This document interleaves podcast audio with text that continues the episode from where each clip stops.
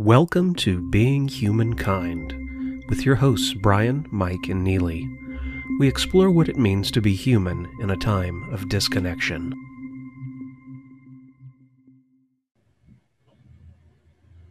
What do you think is the most beautiful thing about you? In terms of characteristics, like virtues or like aesthetics, or it could be anything? It could be anything.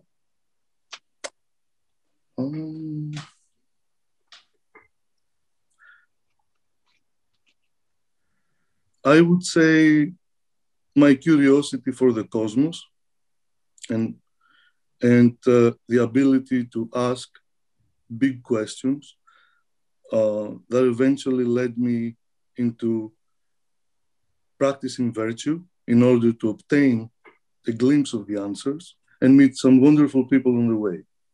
So my curiosity and admiration for the stars and the cosmos and my environment and all of you that I'm talking to you, because that's what led me to this interview. My admiration for people, I love people, and the cosmos too, the material cosmos, the universe. That curiosity, the curiosity of the observer, the silent observer, led me into an unstoppable admiration and a curiosity for everything around me that eventually opened the path for me to meet many wonderful people. So I would say my admiration for the cosmos. It is not entirely a characteristic of me. If you want a characteristic of me, I would say my pursuit of virtues.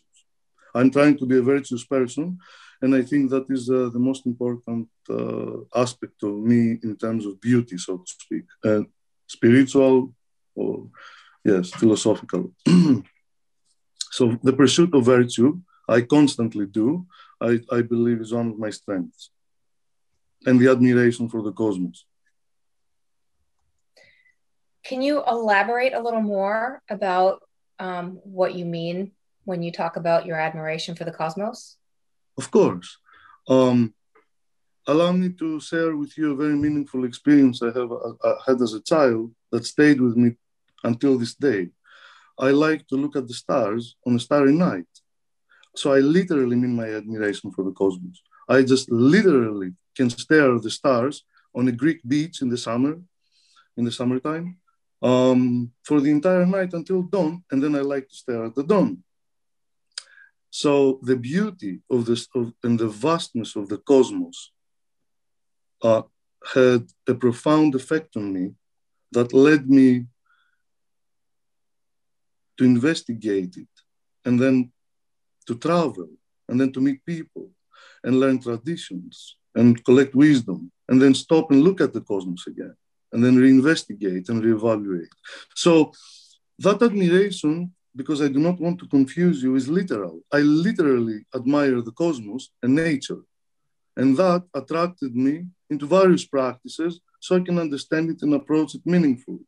It's the study of the natural laws, study of sciences, to understand where are we coming from in terms of materials in our body, in terms of the origin of our species, etc. So that led me into a lot of nice endeavors. But all that starts from a curiosity and an admiration for the cosmos. So that admiration outflows in other areas too. For example, I'm very sensitive to nice things, meaning that I can hear a nice song, and as a musician, which is one of the reasons I'm a musician, it has a profound effect on me, while on someone else it's just a song they hear on a cafe, they just pass it by. For me, it has an impact. So you can say that I'm very sensitive to the environment. So most things that someone would just bypass or maybe just look at and admire them briefly, for me, they have a huge, double that impact. So I sit there and examine it longer than other people. And I do that since I'm a kid. So I would say that is one of the contemplative silence in combination with my admiration at something. It could be a song, a composition, or the stars on a starry night in Greece, because that's where I come from. And I have a summer house there. I go and I spend hours looking at the stars. So it is an unstoppable admiration. It has never stopped. for me. I'm constantly sitting and admiring the Milky Way, and I can sit and admire a statue at the Metropolitan Museum here in New York for the same amount of hours with the same admiration, and it's going to have the same effect on me for some strange reason I do not want to investigate. I just know that it's there. So that admiration, without tiring you any farther, it's literal.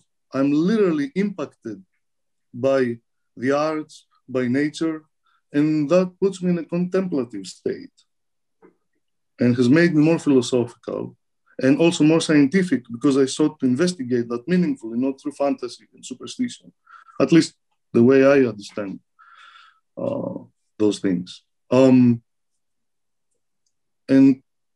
at the same time, I'm a pragmatologist. I mean that I like to be a practical person and to be grounded in reality. So these two allowed me to fly high, but without losing my grip on reality and the scientific approach on things. So I would say the most beautiful thing about me is the balance between the two, if you want.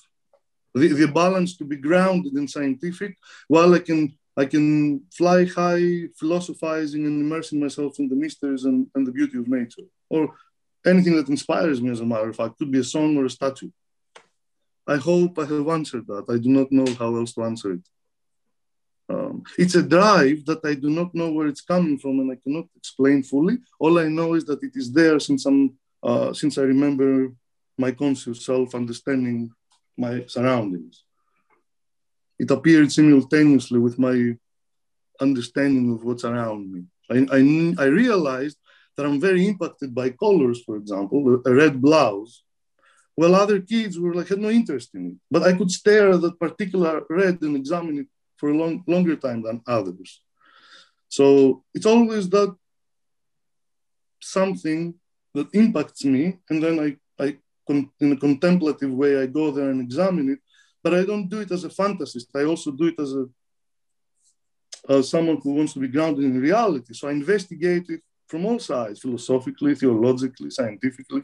So my ability to do that and not get lost one way or another, I would say it's one of my best attributes.